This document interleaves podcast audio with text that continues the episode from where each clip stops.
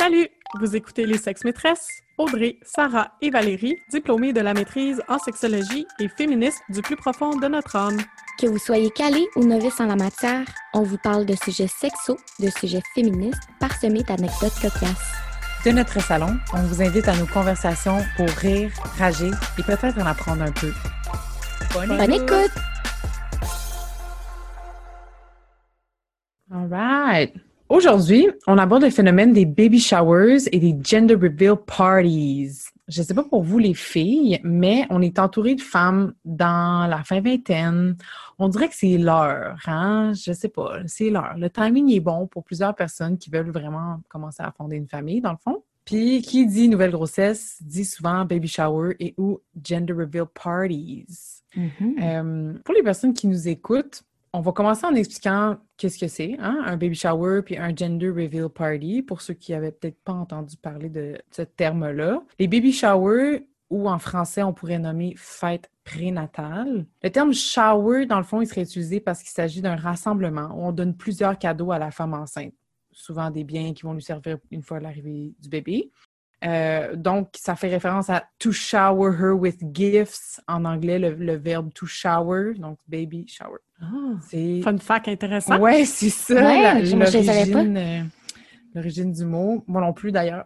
J'apprends des choses. Puis c'est ça. Lors de cet événement-là, il y a souvent question de jeux thématiques pour bébé, des courses à relais, des jeux du style devenir le poids de bébé ou euh, la, la, mesure de circonférence de la bédaine de maman. Plus traditionnellement, il est question d'un rassemblement juste des femmes dans l'entourage de la femme enceinte, mais ces jours-ci, ça, ça, peut ressembler aussi plus à des, euh, des fêtes familiales. Puis ensuite, pour ce qui est du Gender Reveal Party, c'est des événements ayant lieu pendant la grossesse, dont le but premier est de révéler le sexe du bébé aux futurs parents et leurs proches. Donc, dans ces événements-là, il y a une personne qui est au courant du sexe du bébé, puis prépare une surprise euh, qui est filmée souvent où le, sexe de leur bébé est révélé aux, parents. C'est comme un, grand événement. Euh, c'est distinct du baby shower, mais de plus en plus, on voit que c'est euh, souvent combiné au baby mm-hmm. shower. Puis c'est ça, les méthodes pour révéler le sexe sont multiples, c'est souvent des surprises, euh, mais on, retombe beaucoup sur les stéréotypes de genre comme d'associer le rose aux filles puis le bleu aux garçons, comme par exemple découper un gâteau, puis à l'intérieur, le gâteau comme tel est bleu ou rose selon le sexe du bébé. Oui. Donc, euh, je dirais que peut-être aujourd'hui, ce qu'on va aborder, entre autres, c'est plus les controverses puis les critiques qui entourent ces deux activités-là qui nous intéressent, nous titillent, nous font nous poser des questions en raison de peut-être les prescriptions sociales que ça pourrait amener, les impacts que ça a. Donc, ça va ressembler à ça, les, les discussions qu'on va avoir aujourd'hui avec vous les gender reveal. Ce que j'avais euh, vu dans mes recherches, c'est que tu as parlé du gâteau qu'à l'intérieur c'était rose ou bleu. Ben, en fait, la personne qui a inventé ce, ce party-là, maintenant, c'est rendu vraiment une grosse affaire, surtout aux États-Unis. Je dirais des, des feux de forêt qui ont commencé à cause de ça parce que l'espèce de surprise, c'était euh, du feu ou comme des, des, euh, des feux d'artifice, euh, rose ou bleu, puis finalement, ça a fait des gros feux de forêt. Donc ça, c'est directement une mauvaise conséquence de ces pratiques-là. Mais ce que j'ai trouvé intéressant, c'est que la femme américaine qui a inventé ça, c'est une blogueuse. Elle s'appelle Jenna Carvunidis. Elle a inventé le Gender Reveal Party en 2008 parce que dans le fond, mm. ben, tout ce qu'elle a fait, c'est euh, un gâteau avec l'intérieur rose, puis elle a fait un événement autour de ça, puis c'est devenu viral, puis les gens ont trouvé que c'était donc une bonne idée. Mm-hmm. Puis, qu'est-ce qui est le fun, c'est que maintenant, c'est rendu une activiste pour le gender non-confirming. Elle est vraiment activiste pour contrer ce genre de party-là qui cause justement des feux de forêt à cause des guns, des explosifs qui sont utilisés. Puis, euh, elle a fait un post en 2019. Mm-hmm, mm-hmm. Puis le plot twist finalement qu'elle disait avec ce post-là, c'est que le bébé, comme la petite fille qu'elle a célébrée à ce moment-là, ben c'est une petite fille qui est gender non-conforming. Donc, c'est une petite fille qui s'habille vraiment comme garçon, non-binaire, oui, exactement. Donc, euh, Audrey, juste pour nos auditeurs, là, ça fait deux fois que tu nommes le mot gender non-conforming. Oui. Puis, tu sais, là, on vient de le nommer en français, le euh, genre non-binaire. Qu'est-ce que, qu'est-ce que ça veut dire? Ben, dans le fond, c'est que tu te conformes pas à un genre en particulier. Donc, euh, pas au masculin, pas au féminin. Mm-hmm. Je pense qu'il y a aussi ce qui est important pour les auditeurs à comprendre jusqu'à maintenant de pourquoi il y a des critiques là, envers les gender reveals, c'est que c'est vraiment une pratique qui fait en sorte que ça oblige le bébé à tout de suite se conformer à être une fille, à aimer le rose, à être passif, puis tous les stéréotypes qui viennent avec ça. Quand tu es célébré comme étant bleu, puis étant un garçon, ben c'est de, de déjà, t'es même pas encore né, puis on t'impose que tu vas falloir que tu sois viril, que tu aimes les femmes, puis que, tu sais, je pense que c'est mm-hmm. vraiment important de remettre en question que pourquoi on parle du gender reveal aujourd'hui, c'est que ce qui est problématique, c'est que avant même qu'un enfant naisse, on célèbre quelque chose qu'on sait même pas s'il est déjà. Exact, exact. C'est bien dit, ouais. C'est spécial parce que quand on le prend au littéral, c'est on célèbre si ben cet enfant-là il a un pénis ou un vagin. Exact. Puis on célèbre, automatiquement si la personne a un vagin, ben là, elle va aimer le rose, elle va aimer les poupées, elle va aimer prendre soin des gens, puis mm-hmm. se mettre coquette. Puis si le bébé un pénis, ben là, ça va être Ah, il va aimer le hockey, il va aimer mm. jouer avec ses. Oui, c'est ça, il va aimer le sport. il y a plein de choses qu'on associe au masculin puis au féminin. Mm-hmm. Qui sont un genre et non un sexe. En fait, c'est ici, c'est surtout de faire la différence entre le genre et le sexe. Parce qu'on s'entend que même si tu révèles le sexe, les célébrations qui entourent ce genre de nouvelles-là, c'est souvent des commentaires qui tombent dans les stéréotypes sexuels de genre. Donc, c'est là où le problème revient. On associe déjà comment la personne va s'identifier puis va vouloir s'exprimer sur son genre, qui est vraiment une construction sociale, finalement. Oui, dans le fond, comme tu as dit, il y a vraiment une différence qu'il faut qu'on fasse entre le sexe puis le genre. Le sexe, c'est quelque chose qui est biologique. Dans le fond, c'est des caractéristiques biologiques, physiologiques. On parle d'hormones, d'organes génitaux, les chromosomes. Quand on parle de chromosomes, c'est le XX, XY, là, tu sais dans le fond, le sexe biologique, il n'est pas binaire non plus. Cette vision-là, justement, elle est binaire, elle est limitée parce que ça ne représente pas non plus les personnes intersexes. Il est préférable d'envisager le sexe comme un spectre, comme un continuum sur lequel il y a plusieurs options. Fait que juste mentionner ça. Bon, fait qu'il y a le sexe, puis il y a le genre. Le genre, c'est vraiment une construction sociale. C'est une construction personnelle qu'une personne fait de son identité cette construction-là, elle a plusieurs dimensions. il y a l'identité de genre, comme est-ce que je suis un garçon, est-ce que je suis une fille, est-ce que je suis un peu des deux ou pas un ou l'autre. Euh, il y a l'expression de genre, il y a les normes puis les rôles sociaux attribués à ces genres-là. Donc, c'est le bleu pour les garçons, le rose pour les filles. C'est ça qu'on parle quand on parle des rôles puis des normes associées au genre. Fait qu'est-ce qu'il faut retenir, c'est vraiment que le sexe est biologique, puis le genre, c'est social, c'est construit. Il mm-hmm. faut se souvenir aussi que le genre, on, a appris euh, que c'était soit être un homme ou soit être une femme, puis que pour plusieurs personnes, ça peut être vraiment euh, épeurant de savoir qu'il y a d'autres genres qui peuvent exister. Peut-être se demander ou réfléchir à pourquoi ça vous fait peur que pourquoi on peut pas ajouter des petites boîtes d'autres genres possibles. Ça pourrait peut-être aider. Mm-hmm. Mais c'est de déconstruire l'idée que aussi le genre féminin ou le genre masculin est atteignable. Parce que ça, c'est une mm-hmm. autre couche de choses qui peut nous aider à comprendre pourquoi on, est en train de dire que le genre, c'est une construction sociale. C'est que y a-tu quelqu'un qui est capable de legit remplir cette case-là parfaitement? La réponse, mm-hmm. c'est non, en fait. On l'échappe tout le temps par rapport au genre. Tu sais, admettons qu'on peut penser à la fille la plus fille, réfléchir de façon fictive, même juste dans notre entourage, la fille la plus féminine. Mm. Même elle, il y a des côtés d'elle qui sont plus gars, tu sais, puis on peut, on peut réfléchir à cette chose-là aussi pour les gars. Puis je pense que de justement, comme Sarah, tu dis, de réfléchir qu'il y a d'autres catégories, mais aussi de réfléchir que crime, on peut-tu juste nuancer les catégories qui existent déjà? Même ça, ça nous donnerait un petit lousse, tu sais. Moi, des fois, je me sens pas mal plus comme masculine, entre guillemets. Des fois, je me sens plus féminine, entre guillemets. Fait que j'oscille. Il y a des personnes non-binaires, des fois, des fois, ils oscillent beaucoup, des fois, ils oscillent moins, des fois, ils veulent pas se placer du tout, etc., etc. Puis je pense que ça peut juste alléger notre tâche de devoir se représenter dans la société si on fait juste comme exploser les repères, exploser la façon dont on se, on se montre aussi en, en société en tant que femme ou en tant qu'homme. Je pense aussi que ça pourrait aider euh, à défaire justement les stéréotypes dont on parle depuis le début, comme euh, le, rose, le rose pour les filles, le bleu pour les garçons. Puis euh, je pense que j'aimerais donner un exemple concret. une de mes collègues de travail a un garçon qui avait cinq ans environ, puis mm-hmm. qui allait aller à la maternelle. C'était comme la première, c'était la rentrée scolaire, sa première rentrée scolaire à vie. Puis lui, sa couleur préférée, ça a toujours été rose. De zéro à la garderie, c'était le rose. Il adorait le rose. Ses fêtes d'anniversaire, c'était en rose. Une journée à la maternelle, il est revenu chez lui, puis il aimait plus le rose. Il détestait le rose. Pas juste il aimait plus ça, il oh. détestait le rose. Puis hmm. ça m'a vraiment frappé de, de, remarquer que même pour un garçon de 5-6 ans, tu te fais déjà imposer beaucoup de choses. T'as même pas le droit d'aimer ta couleur préférée je voudrais mettre un petit fun fact parce que c'est juste depuis le début du 20e siècle qu'on attribue le rose pour les filles puis le bleu pour les garçons. Le bleu, avant, il était attribué aux filles parce que c'était la couleur associée à la Vierge Marie, à la mm. douceur, à la maternité. Puis le rose, ben, c'était pour les garçons parce que c'était un ton plus doux que le rouge, puis ça représentait la force, l'autorité.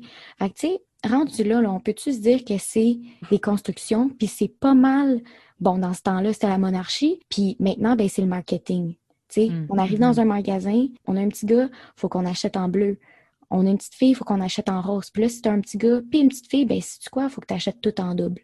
Parce que les petits gars, faut surtout pas qu'ils portent du rose, puis les petites filles, faut surtout pas qu'ils portent du bleu. Puis ça, encore là, ben, pour les petites filles, je pense que c'est plus facile de les pousser à faire des choses de garçons, à prendre leur place, puis à les habiller comme je pense qu'il va avoir moins de risque de se faire intimider, mettons, à mm-hmm. l'école. Mm. Si la petite fille, elle sait prendre sa place, puis elle a comme plus de qualités masculines que un petit gars qui a des qualités dites féminines, genre qui est sensible, qui est attentionné, qui est doux, qui, aime le rose. Je pense que ça aussi, il faut le mettre de l'avant, de tout le monde perd là-dedans. Mm-hmm tout le monde perd parce que au bout du compte, toutes ces qualités-là, c'est des qualités humaines. C'est pas des qualités d'homme ou de femme. Mm-hmm. Donc, le fait de te couper des qualités puis du potentiel que tu pourrais avoir, puis de ta pleine humanité, mais c'est ça qui est dommage pour, ben, comme ben autant les femmes que les hommes. Oui, tu as full raison, Audrey. Pour faire du pouce là-dessus, tu parlais que maintenant c'est rendu du marketing. Ben, il y a vraiment quelque chose qui s'appelle du marketing de genre. Mm-hmm. Puis euh, il y a plus en plus d'études qui démontrent que ça a vraiment un impact profond sur la construction psychologique des enfants. Donc, ah, euh, ouais. donc dès leur plus jeune âge, euh, les jouets qu'on pourrait dire qui sont peut-être plus sexistes ou plus pour les filles ou pour les garçons auraient vraiment des répercussions sur leur construction identitaire, puis aussi sur peut-être leur choix d'orientation scolaire, d'orientation professionnelle, dans les métiers qu'ils choisissent. Puis, euh, en fait, je voudrais vous parler d'une étude de 2015 qui a révélé que les garçons ont plus de probabilité que les filles de jouer à des jeux qui développent leur intelligence spatiale. Donc, euh, des jeux de construction, des puzzles, les, Lego, les jeux vidéo maintenant, oui. Puis, mm-hmm. en fait, euh, pour contrer ça, la marque Lego a fait une version Lego Friends qui visait les filles. Malgré ça, ce jeu-là de Lego se concentrait sur le jeu de rôle. Donc, euh, comment jouer avec les Lego, plus comment prendre soin plutôt que de la construction des Lego, tu sais. Mm-hmm. Ouais, ouais. Mais c'est vraiment dommage parce que, tu sais, justement, là, on pointe le fait que, OK, on va encourager les garçons, leur intelligence euh, spatiale et tout. Puis ça, ce que ça fait comme conséquence, c'est pas tant que les garçons vont être bons en maths, c'est qu'on n'encourage pas les filles à faire pareil. Puis on mm. n'encourage pas les garçons à développer des qualités genre tu sais, on dit tout le temps, les garçons sont bons en maths, puis les filles sont bonnes euh, en français. Mais c'est pas vrai. Mm-hmm. Non. Puis à force de leur répéter ça, ça, ça, fait en sorte, là, comme ultimement, ben, les garçons vont avoir les bonnes jobs, ils vont être ingénieurs, ils vont être euh, actuaires, ils vont être tournés vers qu'est-ce qui est scientifique puis mathématique, qu'est-ce qui rapporte de l'argent dans notre société. Puis les femmes, ben, les, filles vont être attirées vers des métiers qui sont plus dans le care, dans prendre soin. Puis c'est pas des, métiers qui sont bien payés. Mm-hmm. Dans le fond, euh, selon l'étude dont je vous parlais, euh, les jeux qui développent l'intelligence spatiale, qui sont, qui sont surtout euh, faits ou, ou qui visent plutôt les garçons en ce moment, faisaient en sorte que les compétences spatiales sont une partie de l'explication de la sous-représentation des femmes dans la science et la technologie. Donc, ça part de l'enfance le fait que les filles sont peut-être moins intéressées ou ont moins développé leur intelligence spatiale, ce qui fait en sorte que tu vas moins aimer ces matières-là à l'école, ce qui va aussi faire en sorte que tu choisis peut-être pas des métiers qui demandent une intelligence spatiale. Puis comme Audrey disait, ben, ce qui amène peut-être aussi à des emplois euh, moins payants que ceux qui sont en ingénierie ou en technologie ou en sciences. J'aimerais, ouais, vous avez full raison. Ça me fait penser, euh, Sarah, ton exemple à, je sais pas si vous avez vu passer ça sur Facebook, là, euh, ils ont pris des bébés comme un an, entre un an, un an et demi, presque deux, tu sais. Puis ils les ont habillés en linge vraiment neutre. Ils ont mis les bébés avec plein de jouets, des jouets de gars, des jouets de filles. Puis là, ils ont envoyé un adulte que le bébé connaissait pas. Euh, Puis que l'adulte connaissait pas le bébé, j'imagine? Effectivement. Puis là, euh, ils ont dit, quand c'était des bébés filles, ils ont dit à l'adulte qui jouait avec, ah, oh, c'est un petit gars. Puis l'inverse. Puis les, les personnes, aussitôt qu'ils entendent le sexe du bébé, ben quand c'était un petit gars, il se tournait vers euh, les gros camions, les Tonka ou genre euh, les Lego puis les affaires comme ça. Puis quand il entendait oh c'est une fille, ben là il allait tout de suite chercher la, poupée puis jouer aux poupées puis tout ça. Fait que c'est comme tellement ancré en nous, on sait même pas qu'on est en train de le reproduire. Comme même des mhm. adultes, pas euh, comment je veux dire ça, sont inconscient. Ouais, c'est inconscient. Tu le fais, tu le fais comme par toi-même, puis tu sais même pas que tu es en train de prescrire dans le fond à cet enfant-là selon comme son sexe. Ça n'a pas de bon sens parce que la petite fille, tu sais, ça se peut qu'elle a envie de jouer avec les Tonka, puis tu sais, au bout de 5-10 minutes, il y avait du fun là. Le, tu sais, l'enfant, il, il voyait qu'il n'y avait pas de problème avec le fait de jouer avec soit les poupées, puis les petits gars, ils jouaient bien avec les poupées, puis les petites filles jouaient bien avec les Tonka. Mm-hmm. C'est comme, il n'y en a pas de problème, là. Justement, encore une fois, on revient euh, aux catégories vraiment restreignantes, je trouve. De... Fait que ce que ça dit, c'est que le genre, c'est vraiment construit et non naturel. Mm-hmm. Parce que quand on disait le petit garçon qui était amené à jouer avec des, des jeux de petites filles, ben il jouait avec. Puis la petite fille qui était amenée à jouer avec des jeux de garçons, elle jouait avec. Mm. Fait que c'est pas naturel pour les enfants de cet âge-là d'aller vers l'un ou vers l'autre. C'est juste, des jouets sont tous pareils pour eux, là. Oui, c'est construit. Ben, en mm. fait, il y a de plus en plus d'études récentes qui témoignent que l'argument que c'est naturel, nos goûts, euh, c'est vraiment faux. C'est démenti par de plus en plus d'études qui témoignent plutôt que la plasticité du cerveau. Donc, quand tu es bébé, comme ton cerveau, il est il est tout mou, il est tout. Il, est tout mou, il, absorbe exactement. Qu'il y a beaucoup plus de variabilité entre deux humains, quel que soit ben, leur sexe, leur genre, leur ethnie, qu'entre les hommes et les femmes. tu sais. Mm-hmm. ça pour dire que, comme tu dis, l'argument que c'est naturel d'aimer plus les Barbies que d'aimer les camions, c'est totalement faux. Oui, mm. exact. Puis cette recherche-là, ça me fait penser à une autre recherche aussi qu'ils ont fait aussi avec des bébés. Puis c'était pas avec des jouets cette fois-là, c'était avec des adultes que, dans le fond, il fallait qu'ils consolent un bébé. Puis les adultes qui consolaient le bébé se faisaient dire si c'était un garçon ou une fille.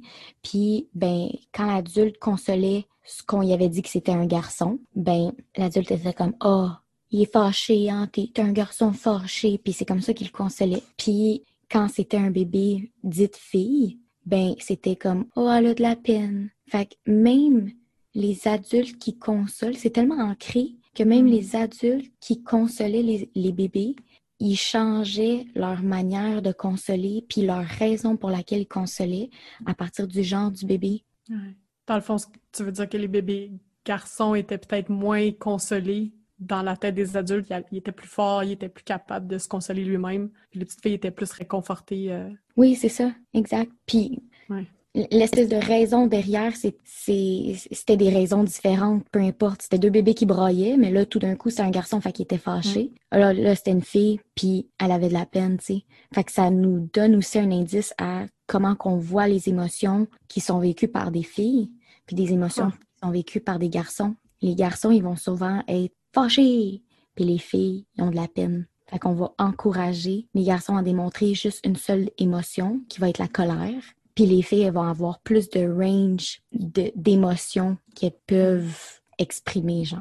Mm. Je pense aussi que c'est pertinent de noter que euh, on a décidé qu'on parlait de baby shower aussi, Puis euh, on n'a peut-être pas fait assez de liens jusqu'à présent dans l'épisode, mais notre lien avec tout ce qu'on parle qui est de genre, puis les baby showers, c'est que dans les baby showers, comme Val a bien décrit, on reçoit beaucoup de cadeaux. Puis quand on reçoit ces cadeaux-là en tant que futur parent, c'est souvent des cadeaux genrés. C'est pour ça que le gender reveal a lieu avant ou pendant. Comme ça, les gens qui achètent les cadeaux peuvent se baser sur le sexe du futur enfant pour euh, acheter leurs cadeaux. Donc, euh, dans le fond, Sarah, ce que tu es en train de dire, c'est que le bout qu'on demande peut-être plus de réflexion ou d'être critique, c'est vraiment sur l'idée de trouver des cadeaux qui sont genrés. Donc, bleu ou rose ou des petits camions, des, des petites fleurs pour les filles, tu sais. De regarder au-delà de ça ou de regarder des façons de trouver des trucs qui pourraient s'appliquer aux deux genres. Exact. Donc, pour wrap up tout ça, euh, aujourd'hui, on a abordé des pratiques qui, à la base, se veulent festives et positives pour l'arrivée d'un bébé. Mais il est important d'observer avec un œil critique ces pratiques-là. Euh, ces pratiques vont renforcer les stéréotypes de genre, puis ça va ultimement invisibiliser toute une partie de notre humanité. Euh, ça peut sembler anodin quand on joue à des jeux en famille avec des gâteaux puis des cadeaux roses et bleus. sembler anodin aussi quand euh, notre enfant joue à des à des Legos ou euh, notre fille joue avec des poupées. Mais il faut toujours garder en tête que le fait de tout séparer et polariser, ce qui est masculin et féminin, ben, ça a des conséquences pour tous. On vous invite à en parler à votre entourage, à essayer de penser à des cadeaux non genrés, penser à ben, penser au genre, à exploser ces catégories-là. Merci de votre écoute. À la semaine prochaine. Merci d'avoir été avec nous pour cet épisode des Sexes Maîtresses. On espère avoir stimulé vos réflexions et inspiré vos prochaines conversations avec vos proches. Suivez-nous, partagez nos épisodes sur vos réseaux sociaux et surtout, faites-nous plaisir et écrivez-nous vos questions, vos impressions et vos suggestions. Les Sexes Maîtresses vous souhaitent une bonne semaine. Bisous, bye!